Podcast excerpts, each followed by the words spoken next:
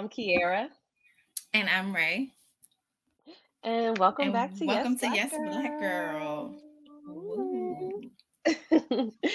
For those that are new to us, Yas Black Girl is a digital space and interview series created for Black women by Black women. So stay with us for a while. And we hope that you leave feeling inspired. What it do, Rae? I'm loving everything's everything's doing. Thank you. I'm loving your hair right now. Beautiful. Yes. Are you locking it up? Uh-huh. Yes, I love that. Yeah, That's I mean most beautiful. of it, like the roots aren't fully locked, but like this part, yeah, I yeah, it's you can't even tell that they were twists. I love it. Point. Are you gonna yeah. do it in like a cute little like cut, or are you just gonna let them grow? Um, so my hairstylist who cut my hair, she cut it in layers because she wanted Ooh. to do like a bob hairstyle on me, and I needed Ooh. to cut them dead. My ends was looking real scruffy. Um, so right now it is kind of in a bob. It is a bob.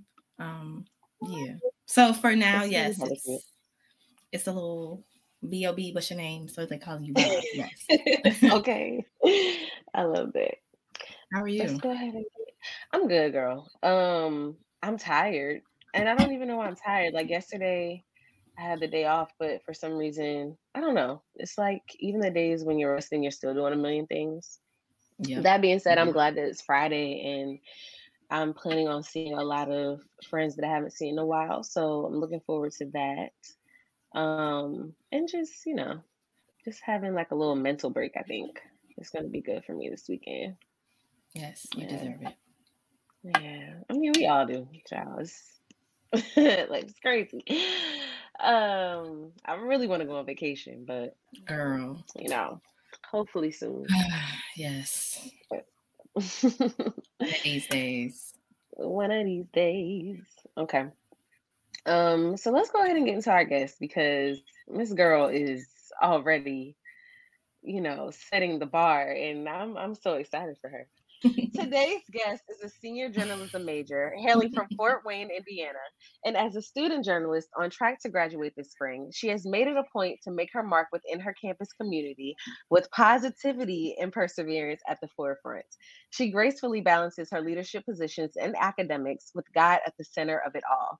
She's founder and CEO of King's Mindset Initiative, an organization dedicated to creating a safe space for young Black men to come together and discuss their mental health disparities. She's also president of the online publication Her Campus, Hampton U, president of the Hampton University chapter of the National Association of Black Journalists, corresponding secretary of the Hampton University Midwest Pre Alumni Council, and she is also a member of the Hampton University chapter of the NAACP.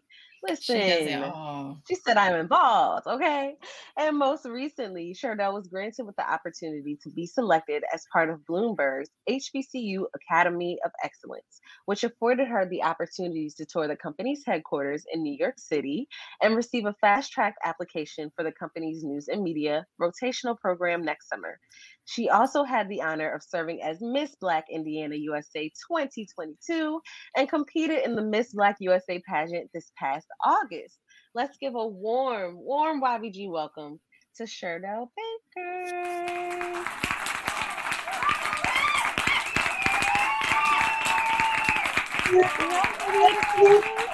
Thank you guys so much for having me. Oh, you guys You're are welcome. so warm. Welcome. Thank you. Yes. How are you feeling? I'm feeling good. Um, I actually just came off from doing another pageant this past weekend, so I'm really just yeah. Nice. There's been a lot going on um, in mm. preparation uh, in the midst of homecoming and then midterms after that. Really just trying mm. to find the balance in it all and trying to just be a good student. Yes, it's hard. I remember those days. Okay, right. It's a different time. Man. Right. Yes. Okay, so we're gonna get into the this or that portion of the show.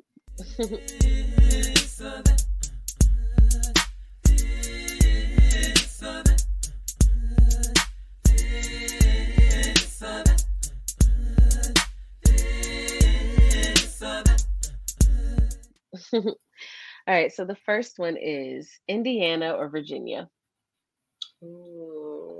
I'm gonna have to say Virginia, only because I mm-hmm. love people from the DMV. I think even though they can be a little rough around the edges, I think that people yeah. from this area have just always made it a point to just really be embracing. I feel like Virginia is like right at the top of the South. So I still get that mm. southern love, that southern comfort from being here. Yeah, for sure, for sure. So the next one is the caf or takeout.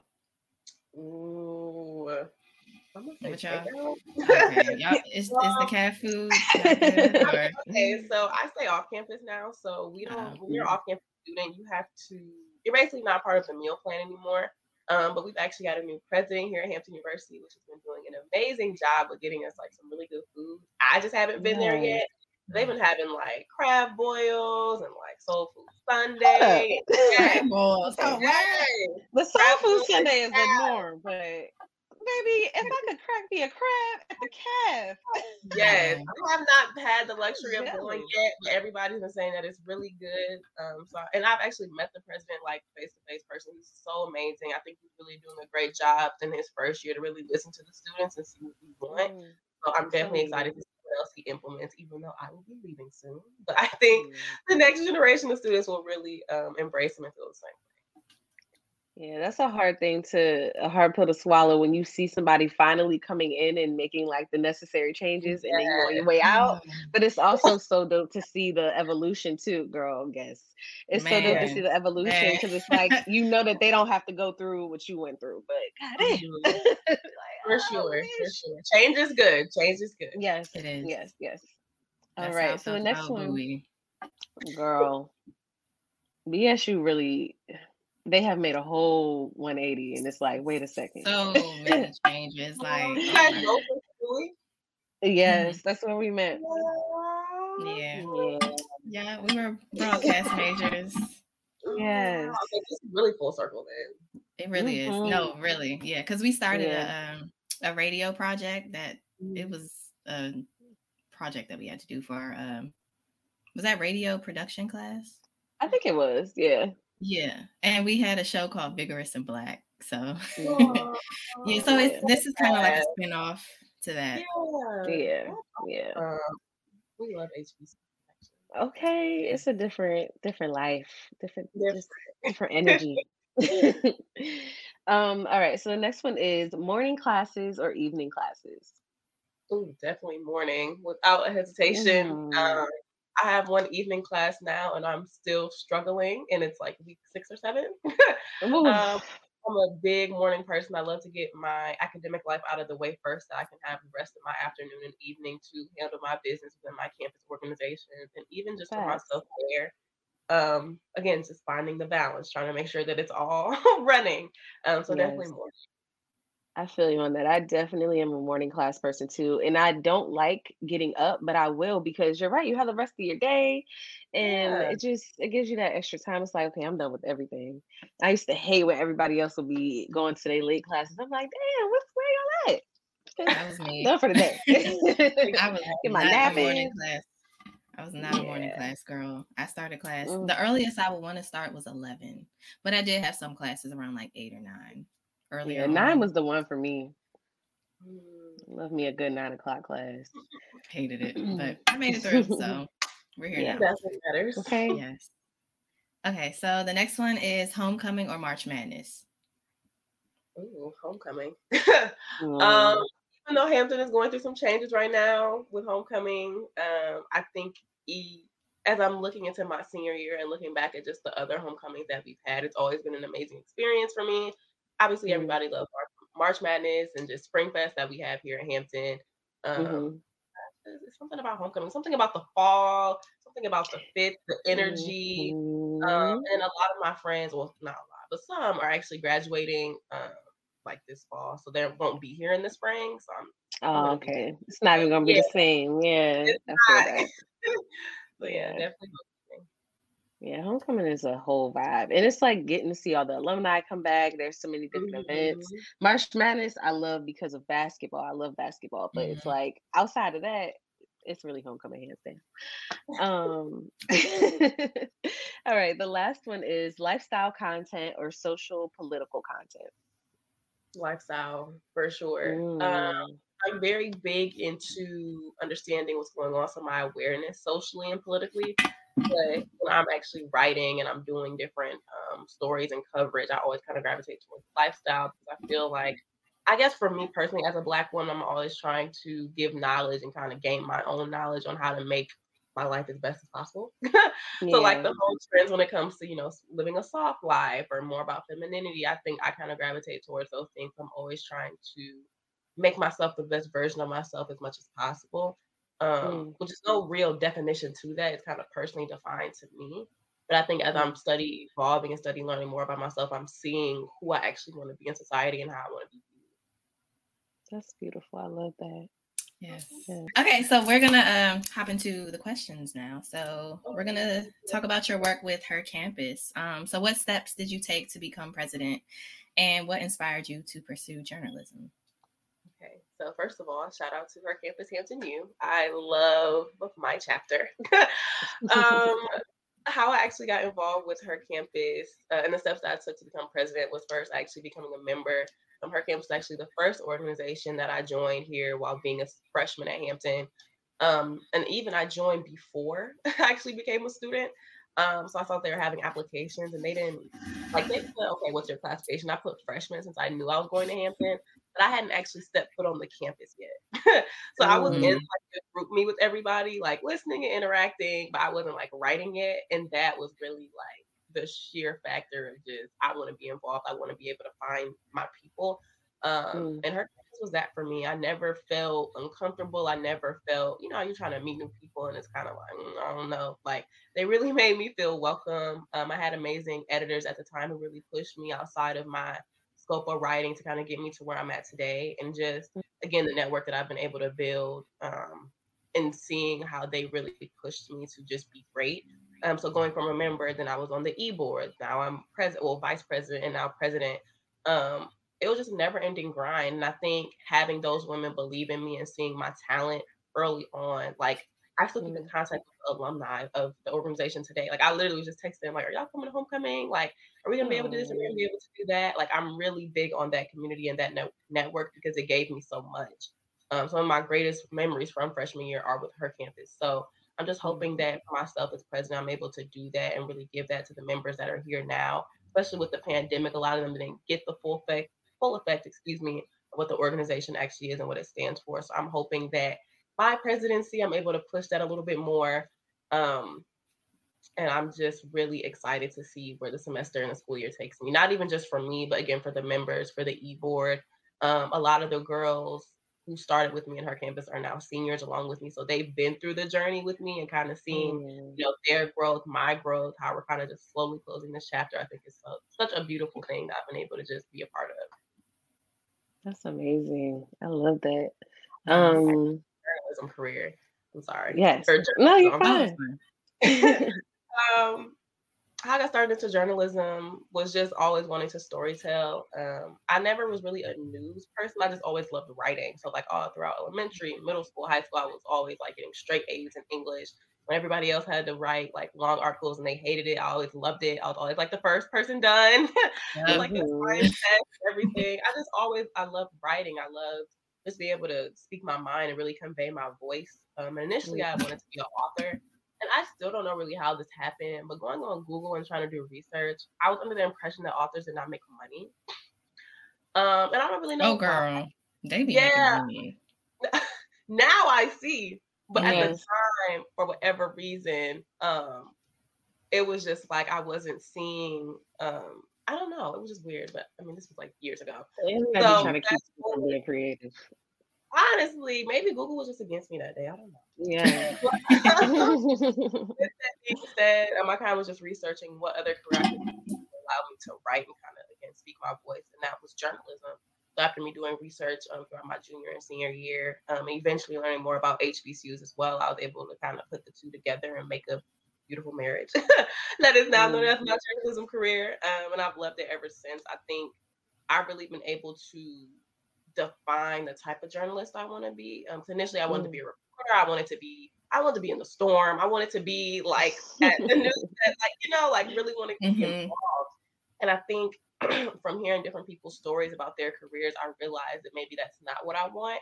Um, maybe something that's slower paced could be better for me because journalism, as you both know, is very fast paced. You really have to be on top mm-hmm. of it. You don't have a whole lot of time for friends, family, sometimes even relationships. And I think mm-hmm. even now, as a college student, I'm trying to make it all work. um, mm-hmm. So for me, I think trying to really create the lifestyle that I want while being in the field of work that I want to be in is something that's really important to me. And that's what I've been trying to kind of figure out now. That's good that yeah. you're starting to see that now because it's definitely yes. once you yeah. Because oh I was I just love, gonna love, say love for you.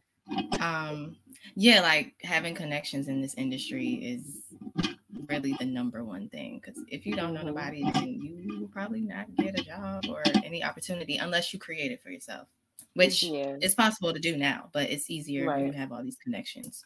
For sure. Mm-hmm. Yeah, you're in a very, very good space.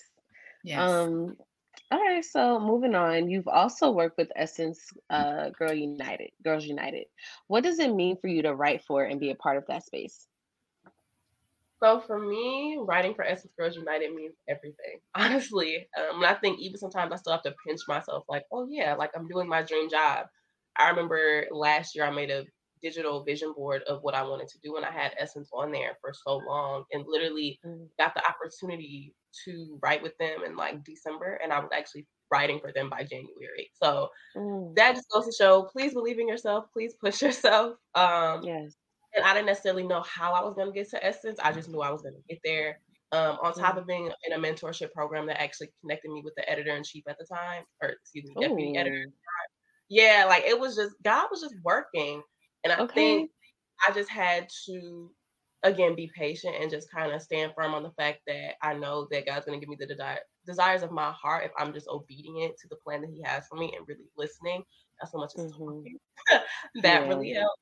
Um, but again, for me, Essence has always been a dream. It's always been a goal. Um, I've always admired the publication and just their overall love and affinity for Black women being able to not well not even just black women but i think black people as a whole just showcasing our culture in such a grand way. I've always admired that and i've always tried mm. to figure out how can i contribute as well. So writing for the publication now is definitely so full circle for me. I absolutely love um, the team that i'm working with right now. I think they really do a great job of again pushing me similar to her campus pushing me as far as like outside of my comfort zone with my writing um, sometimes mm. as a mm-hmm. writer, you know you can get comfortable in writing about the same thing. so I'm yeah. trying to mm-hmm. my portfolio as as diverse as possible, and that I'm still mm-hmm. growing in my career. Thanks. That's beautiful. I love that. Um, no, honestly, something about journalism, especially when you're writing, when it's print or digital journalism, you know that you're going to have that longevity because the landscape of the world is constantly changing. And it doesn't matter what the content is about, there's always going to be something that we need to know about. Um, and it's amazing that you're already on that track and you're kind of moving around um, the way that you are. Because baby, by the time you man about five years, when you get be running age, things, baby. Listen, you gotta be running things, and I yes. love it. I pray so. You.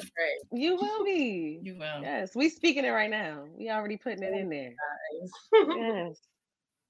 So, as you stated earlier, you attend Hampton University. Um, Did you always know that you wanted to attend an HBCU, and what was the inspiration behind that?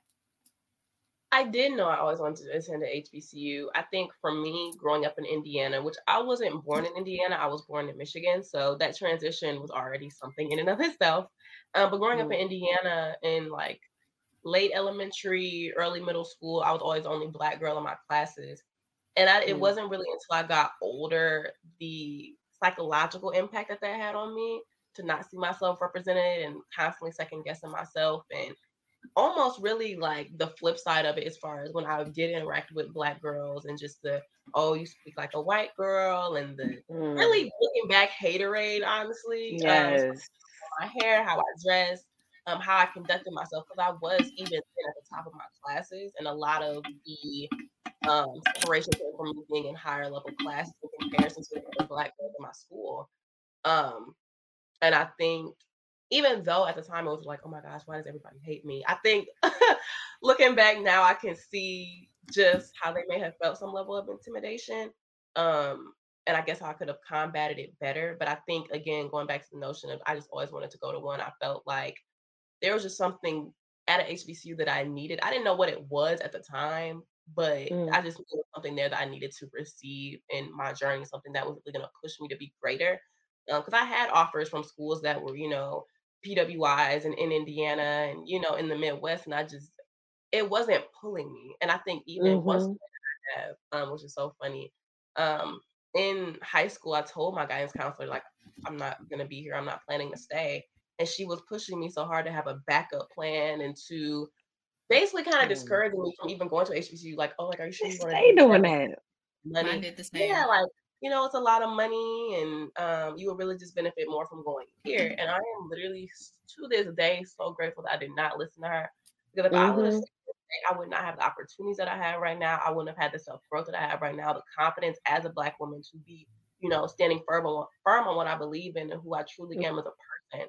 Um, and not that I don't still love Indiana, but it was literally just like there was just things, and I see the difference between people and people who have stayed there and in myself some people have even told me I went to school with, like, I should have listened to you, like, I should have went to HBCU. I'm like, I to tell you, like, because I was telling people in high school, like, you know, you need to go try to do this, try to do that. Even if it wasn't Hampton, just right. experience. Even if you go for a year and transfer, just the experience mm-hmm. to be the majority. You know what I'm saying? Yes. Just yep. for this time period of your life is so vital. I feel like people still don't get it. But mm-hmm isn't meant to be understood, so that's okay. um, I think I'm just grateful for my HBCU experience, but I think overall the inspiration was just wanting to try something new, wanting to be in an environment where I could truly, not that I wasn't growing, but grow in a new way. Let me put it like yeah. that. Grow in a way that was different from what I was already exposed to. Um, and I only actually had one person in my family who went to a HBCU. Um, because a lot mm-hmm. I didn't come from a strong college background. I think my mom was the first out of seven, seven of them first out of seven siblings to even go to college, period. So mm. that already in and of itself, you know what I'm saying? Like I didn't have a whole lot to reference. It was just me. And I think now that I'm getting older and I've done a lot of these things, I can set the precedent for the generations coming after me. Yeah, absolutely. Mm-hmm. Mm. And I, I yeah. find that, or at least I know personally a lot of people who said they didn't want to go to a HBCU because they didn't feel like it was diverse and they didn't want to be around all these black people. And I'm like, why do you don't want to be around us? Like we're not. But it's also um, super diverse. It is. Right. Black people we're from all over the fucking world. Like it's yeah. amazing. We're not so many different cultures in one place. No, we're not. And yeah, everybody has different interests. Like that's the beauty of it. Is like you may grow up in seeing one type of black person and then you get mm-hmm. to an HBCU and it's like, wow, like I didn't know all of this was here. And you learn so mm-hmm. much about yourself. You learn what else you may like. Like it's it's a beautiful, beautiful experience. And so many people just miss out and sad. But I also relate to you on the the guidance counselor that's mm-hmm. hating and don't want to see you actually prosper and get beyond. Like, girl, um, that's like a very common theme. You're not it's so many people who have talked about that same thing. And I'm that actually needs to be looked into. what's up with the guidance counselors trying to keep the black kids from going away to college? Like, what's up with that? Um, but I love that you listened to yourself and you still went over it. Went after that. That's amazing. And look, look at you now. Imagine as you went to that P that PWI. It's like who would we be if we didn't go to the HBCU that we attended? Exactly. And I actually Lord, did go visit my high school. Like I want to say June. It's July. I went to go back and speak at my high school when I was in my reign as Miss Black Indiana, and I went with my guidance counselor, my principal. Um, she was just so happy for me and so proud of me and all this stuff. I'm just like, you literally was telling me not to go to the school, but exactly. it's okay. I'm glad I can be the example. Um, yeah. And even talking to the younger girls who were at my um, alma mater, my high school, I think that was even full circle for me too, to be able just to pour into them about my HBCU experience and kind of how to navigate that school and how to kind of just make yourself stand out and really be confident in yourself. And I still keep in contact with some of the girls now. So I'm just grateful. Gratefulness is really like the theme overall in my life right now. Um, but yeah, I just think, and I think me doing that by going to HBCU and setting a new president, I think that is what kind of stood out to my guidance counselor and even to like the staff at my school for them to see like oh well like she did it and she didn't fail so maybe this is an mm-hmm. option mm-hmm. that we should consider you know so i try mm-hmm. not to think of it as a oh or like she was trying to put me down or trying to make me feel bad about what i wanted to do i think it may have just been um they're going to go only based on what they know. Right. Yeah, they weren't informed because there's already not enough information about HBCUs, and we already don't get enough funding for programs. Yeah. So people think that they're not legit as PWIs, which that's mm-hmm. false. For sure. Especially in the Midwest, I feel like there's not enough HBCU exposure at all. We're working on that though. We're working on that. Mm-hmm. But it could definitely be a lot better. Yes. So, when it comes to being so involved on your campus, what are a few things you do for your mental health and self care? Because I know being on an HBCU campus is so different, um, especially when it comes to your mental health. Yes, for sure. So, as y'all know, I'm big in the mental health space. I absolutely love just being able to, again, pour into people, really be able to speak to them and just kind of be encouraging. So, I pretty much do the same in my own life. Um, I always write myself affirmations. I say my affirmations weekly, more type, more than likely daily, but I try to go for weekly because y'all know I'm running around. we can get a little busy, um, but definitely affirmations. I always start my my day in prayer and meditation before I even get out of bed, before I even really touch my phone. I'm just starting my day in that peace, that serenity. Mm-hmm. Um, and then as I'm going throughout my week, I try to incorporate more things into my bodily routine. So whether I'm taking a bath or shower, you know, doing more with my products and being intentional about my skincare. Um, really trying to just make it as intentional as possible, I think. And it varies. That's why I guess I don't necessarily have a specific thing that I do other than like the prayer, the meditation, the affirmation. Uh-huh. Um, I change it all the time based upon you know, what I'm doing, how much time I have. Is it seasonally going to work out because you know it's a little bit colder now? Um, yes. I'm constantly kind of changing my routine so I don't get in the habit of making it too comfortable, let's say. Um, mm. Other than those things, I love reading like self help books. Those really help me with my self care to kind of help me um, unwind. I think right now I'm reading um, All About Love by Bell Hooks. So, mm. which is an amazing book. Um, I love being able to just read Black literature as a whole, but I'm trying to just consistently make it work for me, if that makes sense. Um, and sometimes what may work Monday may not work the next Monday. You know what I mean? Yeah. Sometimes mm-hmm. changing it. Yes, your best looks different every day. It does. so, speaking of mental health, you are the founder of an organization that is dedicated to supporting Black men's mental health. Uh, the King's Mindset Initiative. There's many narratives that are hurtful to Black men on the internet. How does this organization combat those harmful narratives? So I started King's Mindset with the intention of trying to ensure that a space was created. I never, and my team knows this, so shout out to KMI. Um, I've made it a point to take myself out of the equation as much as possible. Even though I'm the founder, even though I'm the CEO, even though I'm over it, I'm spearheading it. I've always given it to my team to take the reins when it comes to actually speaking, running a meeting, um, even with like certain intimate sessions. I'm not there. I leave it to my team to really build those connections with people who may try to come in contact with the organization and ensuring that they have that level of comfortability. Because I am a woman, I don't necessarily know what a man is thinking all the time. My goal was just to provide the space and provide, you know, maybe the ideas, things that can kind of come together. I really wanted them to feel as though it is theirs too. But I started it in January of 2021, so it'll be uh, well, it's been a year now, so it'll be too soon. Wow. Um, I started in the midst of the pandemic, and with that, I really just wanted to. I was just seeing a lot um, outside of you know the whole George Floyd um, situation, and even just um, seeing the mass incarceration of Black men, um, and specifically yes. going back a little bit further to the Kalief Browder story, if you guys are familiar with that. Mm-hmm. Um, learning more about his story is really that's really what like sold it for me. Um, the mental changes that he was really going through within his psyche, being in bondage. I think a lot of men go through that and they're not even behind bars. So I think mm. for me, it was about how can I make this a thing? How can I be of service to my community, to Black men? And that's how King's Mindset kind of birthed itself.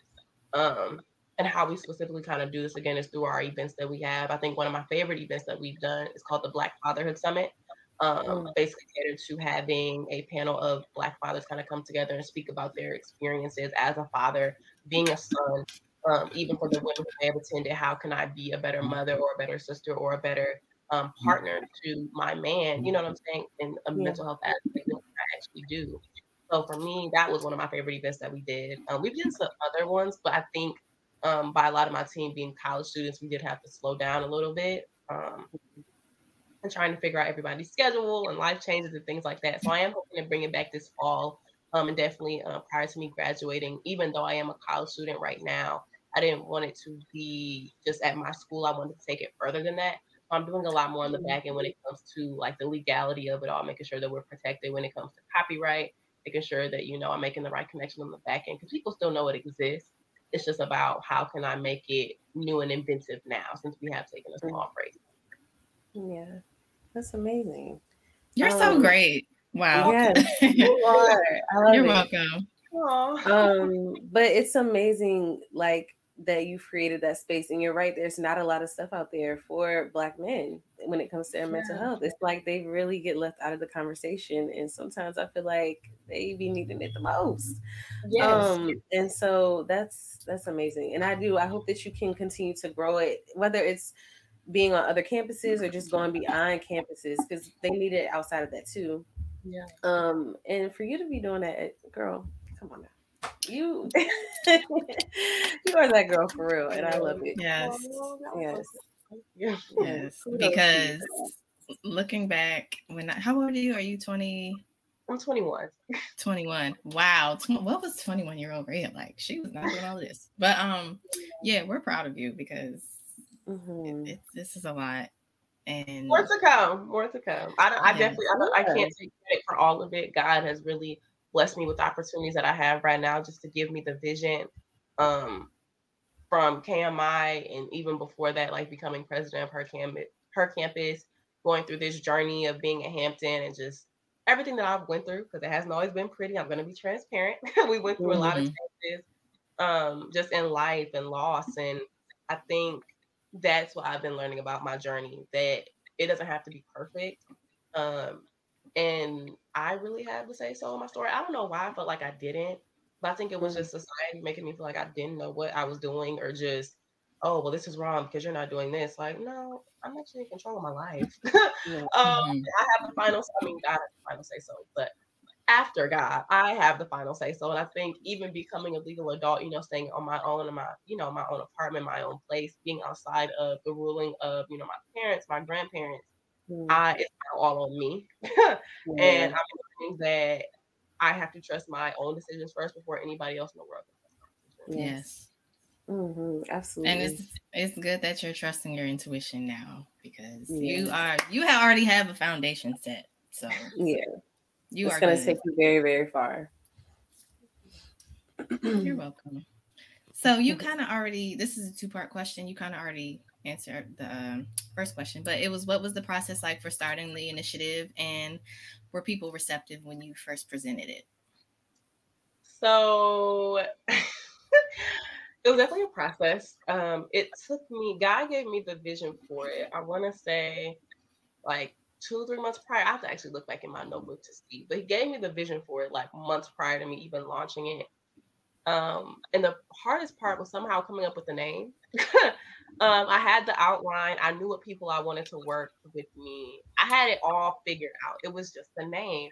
But I remember I'm just in the shower thinking like, what can I do? Because a lot of there are some organizations out there that are catered to just black men, but I wanted mine to stand out in a particular way. I couldn't. I mm. just I. I knew I wanted to be someone with a crown or a king, but I just couldn't put it together. And I remember being in the shower and I just had like this huge epiphany. And I called my best friend, like, oh my God, this is it. This is it that. And we have to do this. And she's like, uh, okay. so we actually like, really put it together because she was working with me on my initiative. She was basically like my personal assistant in a way as I was kind of getting it off the ground. But shout out to her too, my best friend Zaya. Um, really instrumental in the launching of my actual organization and being able to just believe in me as a friend and really pushing me. There's a lot of times, especially working with the all male team, where I was really like, what's going on? yeah. um, yes, working with all male, struggle. Um, I love them too. So I'm just grateful um, again for the experience for people who, you know, started the journey with me, maybe had to leave, maybe still were able to stay. Just even people who were just interested who came to my events, just really believing in me. I didn't necessarily have a problem with that. Um, I did have somebody ask me though, um, how not necessarily why did I care, but excuse me, how was I gonna do it in being a female overall male organization? Um, which I didn't necessarily took it offensively, but I think my team took it offensively when I told them mm. uh, because they know me and they know how passionate I am about this. But I just simply mm. answered it as this is my passion, this is what I want to do. Um, I've never made the organization about me. I've always like really at a lot of events, you will only probably see me maybe for 10 or 15 seconds. like I've mm-hmm. always given it to my team. I've always allowed the black men who work with me to have a voice and to speak. Again, even though this is like my idea, my vision, I've always given them the floor. I've never um I don't know, I just never made it about me because I never wanted it to be about me. Um yeah. and I think that is why they've respected me a lot more because I'm always asking them their opinions. I'm always asking them, you know, how they feel about an idea. I want them to feel like this is their space too, because it is for mm. them. It's mm. not. Um, yeah, I'm just literally the visionary. I'm just the person who God chose to execute this. Um, and I'm now choosing y'all to help me fulfill it. So that was really um the overall vision with that. I think by people knowing me that is not wasn't a personal gain thing. I think that was where a lot of the support came from and the backing came from and the actual attendance of because initially when I was telling people about it, they're like, Oh yeah, I love this. Um, but of course getting people to show up is totally different. So I think when people actually mm-hmm. me seriously and being consistent is what really helped set me apart from a lot of different organizations, a lot of people who are just having startups. And that's why I'm really mm-hmm. taking my time with bringing it back to make sure that it is 100% together. I'm having the right people working with me that I can be as consistent as possible because I do want to make sure this is reaching the masses. Like my target age group is 15 to 25 um, for young Black boys. So that's literally the beginning of high school to the end of college. Mm-hmm. Um, mm-hmm. It's a very vital point for everybody, but especially young Black men that transition from teenagehood to manhood. You know what I mean? Yeah. Mm-hmm. Vital and so important. So I'm really trying to be as strategic as possible to put this together before we come back. yes. It's amazing. All right. So we're going to switch gears a little bit. What is one thing that you're concerned about when it comes to post grad living? Where I'm going to live. mm. Quite honestly. Um, for me, okay, where I'm gonna live and getting my master's or not. Um, I've been in communication with people a lot on getting my master's degree in journalism or going mm. and getting an MBA or like an MFA, different things like that. So that's um, the primary issue. I think that will determine a lot of where I may stay. Um, and I think overall, just your location makes a difference in your career as a whole. Mm. As you both know, again, working in media, some areas are better to work in than others. So trying to determine what's going to be the most cost effective and what's going to truly help me grow professionally is what will really determine a lot. Um, mm-hmm.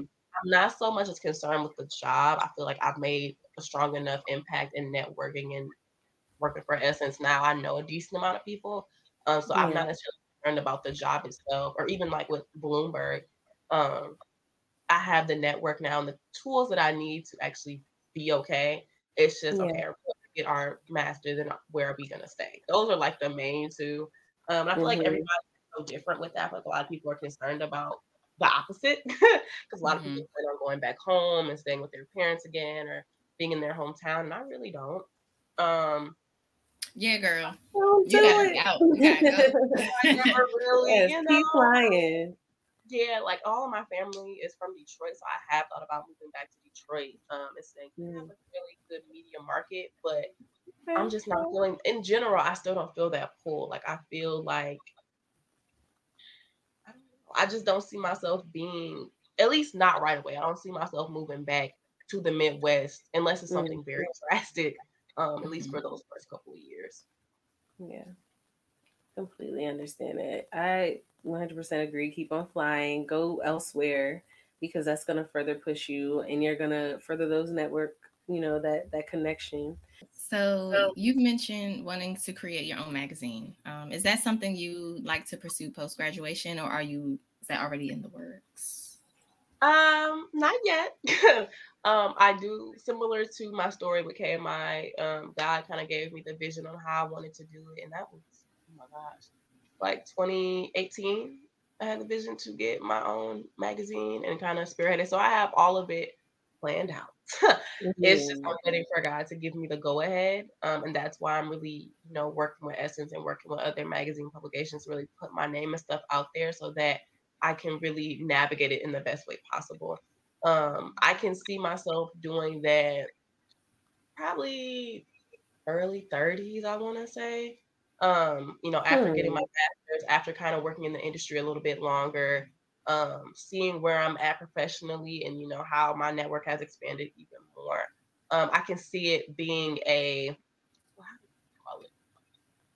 I don't know, like you know how people work a job for so long and they like leave and do their own thing. Like I feel like it's one of those things. Like I know okay. I'm gonna do it's just like I don't want to say retirement plan either, but like one of those where it's like I know this is what I'm gonna do for the rest of my career. Right. Yeah, now, it's just another chapter in your life that you're yeah, another chapter looking forward to. I just don't know yeah. what number yet. right. That's yeah. Okay. You already have a plan, and that's what matters. So by the yeah. time it happens, you'll have all the tools that you need to make it great. Yeah. Yeah. Thank you. Um, so who or what inspires you to get into pageantry?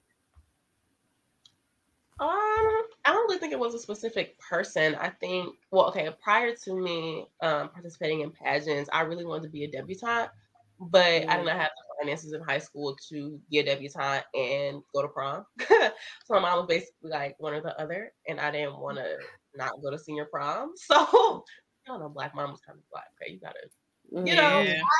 Yes. Um, and I don't want to say I regret it, but I went to junior and senior prom, so I really could have did without going to prom senior year. But mm-hmm. I guess it's just you don't think about it at that time. Yeah, yeah. like mm-hmm. I could have did without actually going. Um, but I really wanted to be a debutante at the time, and I just kind of held on to the mindset of okay, well, what can I do that's similar to that? Um, I mm. participated in my school's Miss Black and Gold pageant over the pandemic, and I absolutely loved mm. it. So I'm really just trying to find another. I know an alphas. Um, mm. but I really was just trying to find another way that I can be um, involved in pageantry.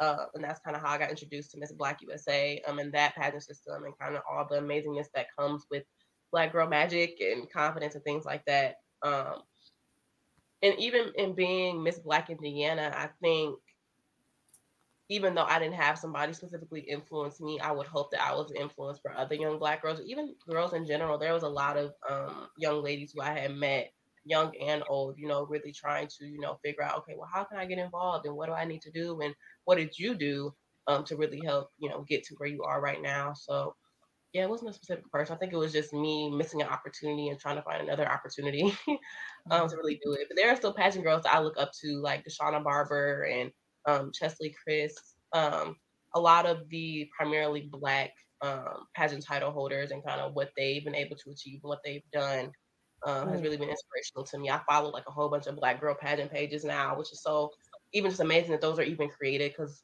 the yeah. industry is still not as diverse mm-hmm. as they think. Um, mm.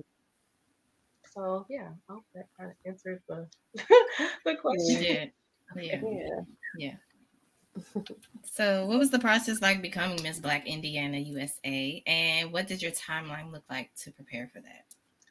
So, I officially became Miss Black Indiana in December of last year.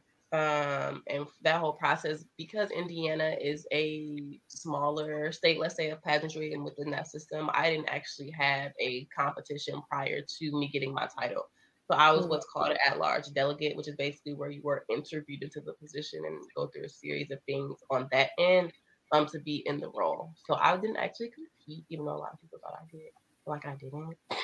I I actually interviewed into the role, um, and again just went through a series of different things and that paperwork, um, legality things, things of that nature. Um, the actual process started in January um, I hired a coach. Her name is Ivy Stubbs of Crown and Kisses and Consulting. I absolutely love her. Um, and she is based out of Indiana. So that was a whole different thing too. So the hardest part about me being Miss Black Indiana was the fact that I was still in school. I was here in Virginia, even though I was Miss Black Indiana. And I only spent two months of my reign in the state that I was representing. so I didn't even go home um, yeah. So I didn't even go home until after classes was over. So I was only in Indiana for some of May and then June and July because I had to be back in the DMV to compete for Miss Black USA. That was really hard. Um, a lot of my pageant sisters had the advantage of being in their home state next to being able to connect with their community, you know, face to face, do speaking um, engagements and do appearances, and I mm. couldn't do that. Um, so that was really a struggle. I still was able to do certain things virtually, but I think at that point in time, the pandemic, I don't want to say it was dying, but like towards the end, like by the time I was kind of getting out of school, a lot of the virtual things were kind of dying. So it was mm-hmm. kind of like a virtual event. It was like, okay, that's cool, but we still want to kind of see you. Um, right. And yeah, just those couple months when I was um, in Indiana, I really had to hit the ground running with going here, going there, speaking here, talking here, changing outfit here, like and still practicing with my coach face to face because I was having virtual practices with her as well, um, mm. which was a lot too. Um, yeah. There's just some things that you just can't learn over a computer screen, and I just yeah. learned that with pageantry. Um, she was really flexible with me and really great. Um, I'm just grateful, but the process was definitely long. um, I think it was it was less about me getting the role and the title and more about okay now that you have it how are we going to prepare for the actual competition? Mm. got you. Is this something that you think you want to continue doing? I do. Um i love pageantry now. Um I, said, I just competed in another one. Um i competed in my school's miss hampton university pageant. Um even though i didn't mm. win i feel as though the scoring was very fair. I think i really was able to build a stronger relationship with the girls who already knew who were in it. Um, I don't necessarily know if I'll do another pageant this year. Um, like I'm kind of on a roll now, but we'll see. Um, but yeah, the actual age cutoff for a lot of pageant systems is like 25, 26, something like that. So I don't have that much time. Um, so mm-hmm. if I'm mm-hmm. gonna do it, it has to be like kind of soon. Yeah, yeah. Gotcha. Am I the next one? Or yeah. I'm sorry. uh, can you tell us your experience with Bloomberg's HBCU Academy of Excellence? I can. So, as I mentioned earlier, um, when we were kind of talking about, you know, your network and really building that, trying to make sure that you are pushing yourself in the media industry.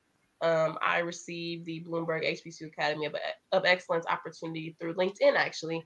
Um, I think that was just for me kind of, I don't know, putting certain buzzwords on my um, account. I don't really know how this how the recruiter found me. I really don't. I'm not gonna lie. Um, I don't know how the recruiter found me, but somehow he found me and he messaged me on LinkedIn. Um, and I honestly thought it was fake. I'm not gonna lie. This just, because of how it was tied. Like when you randomly come to somebody saying that it's an all expense paid trip to mm-hmm. go to New mm-hmm. York and to do X, Y, Z, like you're gonna side eye it. Um, but yeah. I did check out and I knew I found out it was legit. So I was like, oh wow, okay, this is actually kind of cool. Um, and a lot of people don't know about the program. I don't necessarily know why it's not necessarily more prevalent, but I think they just started it over the past maybe four to five years, maybe longer than that. So it's still fairly new. Mm. Um, but I did apply to be a part of the program and I did get accepted. So that was pretty cool. Um, and in doing so, I think I had an amazing time at the company. I love the actual company culture. Um, the staff was really amazing. Like, I don't know. I think for me, I could tell that everything was very genuine. Um, I can't speak for New York itself, but the company, Bloomberg, is very genuine. Um, and staff is very diverse. Um, not even just with um, race, but also, you know, sexual orientation and representation as far as um, identity and things like that. I really met a lot of different types of people.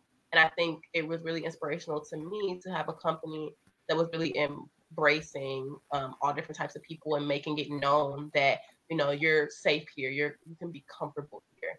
Um, and one thing specifically that they did that I really liked that I didn't necessarily know is that um, there are no job titles there per se. Mm-hmm. So everybody works for a specific department. And obviously, like you'll know within that mm-hmm. department like in charge, but there's not a specific title because they're trying to make it as inclusive and possible, inclusive, inclusive as possible. Excuse me, trying to make it as open as possible, and also nobody has like a closed office. Like even Mike mm. Bloomberg, like office in the midst of everybody else, and he's the owner. Mm. That really stood out to me too. You know, like to make yeah. it so that everybody is as equal and on the same level and feels comfortable. So that was really cool too. Like just to like go up to the owner and like ask him a question. Like, you know, just the little things, mm-hmm. like things that you don't really think about when working for a big corporation like that. And I think mm-hmm. um, overall thing and being there with HBCU students, I really met a, an amazing group of people. Um, like I said, all of them, they know who they are. Um, I really built a strong um, foundation with a lot of great people. Um, some of them working in media, some of them working business, some of them even in engineering, like people who I would have never met had I not, you know, taken a leap of faith and just, you know, applied. Or I could have mm. easily just said, oh, no, I'm not going to do it like New York is far, or, you know. Mm-hmm. Yeah. Whatever. I could have, you know, counted myself out, but there was just blessings for me there in being that opportunity. And now I have the potential to work with them. So, never know. Beautiful. And honestly, girl, being on LinkedIn is how the opportunities flow in. It's like if you're yeah, LinkedIn, that's how this happened, literally. Yeah. Yep, exactly. Like people will find you on there. Um, and I'm just now. I mean, I wish I had knew that sooner because it it's like mm-hmm. that is where everything happens. All right. Um, so where do you see yourself five years from now? And do you have other interests outside of journalism that you'd like to pursue? Sure. So in the next five years, I definitely see myself receiving my master's. Um, I'm gonna say in journalism for now, but we'll see what the Lord says about that. Um, regardless of having a master's degree, I really am strong in um, higher education and just being able to be a forever learner. Um, definitely being settled somewhere. I think I am really just trying to find where I want to be my home. I feel like in moving a lot throughout my life and kind of being in different areas, I want to figure out what really means a lot to me and where I can really be at peace and be successful. Um, and I would say I'm on the bubble of eventually transition, not now, but probably like later in my career, kind of transitioning to PR and marketing. I do have experience in both. Um, and I worked on a, I'm actually working on a marketing campaign right now. Um, yeah. but working on different campaigns and things like that, I really, I love that. I don't know. I just love being able to be creative and kind of put different things together. Um, so that could be something down the road too. I'm kind of looking at. I kind of do it now, but you know, taking a break from news and journalism, which sometimes I do. I'll go back to the latter.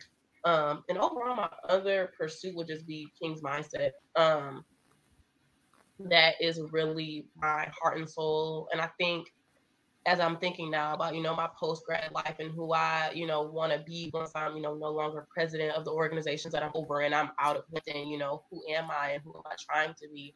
Um, and the same message stands like I'm a true advocate for mental health and specifically mental health of Black men. And that's something I really want to um, stand firm on and continue to pursue throughout, you know, out of college into my adult life and how can I, you know, continue to make that prevalent. Yes, that is beautiful. So we are on the last question. Um, what are three pieces of advice you'd give to high school graduates or anyone looking to pursue print and digital journalism? Sure. So I would say the first one is to definitely block out the haters, um, which I feel like is so hard as a high school student because I don't know. Like I feel like when you're in high school and in middle school, you're very impressionable, and so everybody's opinion matters. Um, and that was kind of a harsh reality to me when I came to college. Like, oh, like they don't matter. so mm-hmm. just remember, even if it doesn't look like it look like it right now, people's opinions do not matter. It matters about what you think about yourself and you pushing yourself to be successful. Um, number two, I would say to be risky, which may hopefully that's not taken out of context, but be risky in the aspect of doing things that make you uncomfortable. Growth cannot happen in your comfort zone. So make sure that you are doing things that really, you know, kind of stand out and things that other people aren't doing because that's what's going to help you um, just be more open and adventurous in the long run. I feel like mm-hmm. life is all about experiences and what is truly making you happy. Just yes. be a little bit more risky, you know, even if your friends say no, they don't want to do it, do it for you. It's not about everybody else. Sometimes it's not even about being on trend. It's not about riding the wave. It's about you. And again, telling your own story. Um, mm-hmm. Um, the third piece of advice I would give specifically to media students, excuse me, if people trying to just pursue media, would definitely be to put yourself out there a little bit more. Um, these kind of piggyback off of the other two, but I think, excuse me, specifically with media, um, it's important to really do your research and kind of figure out what types of media are out there. Um, even in my peers here in college, I've noticed that a lot of people are just very gun ho on, okay, I'm just going to do this type of media and nothing else. That's all I want to do. Like, no, really open up and see what else is out there. Like, as a journalist, as a reporter, I've looked into sports, I've looked into weather, I've looked into political, you know what I'm saying? Like, mm-hmm. try your hand at everything before you totally cancel something out will really make a difference.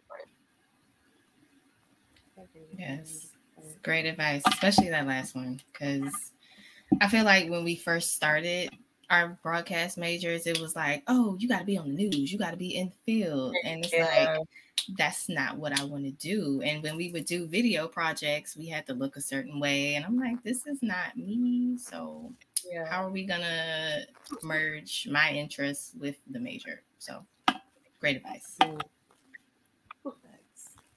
Thank you, Sherdell, for joining us. Um, can you please let the people know where they can follow you? Yes. So before I actually close, I just want to say thank you so much, Rae and Kierra, for even having me. This was such an amazing experience, and I love connecting with other HBCU girlies and just media girlies. I think y'all are absolutely amazing. So just thank you again for the opportunity. Um, for those of you that have been listening this far into the podcast, you can go ahead and follow me on Instagram and on TikTok at Curly Blanco. C U R C U R L Y B L A N C O. Um, you can also follow me if you are into pageantry on my pageant page at Black Indiana USA, um, which is also linked on my personal page as well. But I'm very open and approachable. Um, please DM me if you have any questions about anything. I would love to be able to just network with you. Um, and if you are on LinkedIn, you can go ahead and send me a request that way. Please send a message though first, like try to connect you and don't explain it. So please send a message first with the LinkedIn. Yes. Um, and it's just my last name, which is Shirt Yes, period. Thank you. We appreciate thank you. you guys. You're welcome. So, thank you everybody for tuning in. We'll be back again soon. Until then, be sure to subscribe to our YouTube channel. That is Yas Black Girl, Y A S B L A C K G I R L.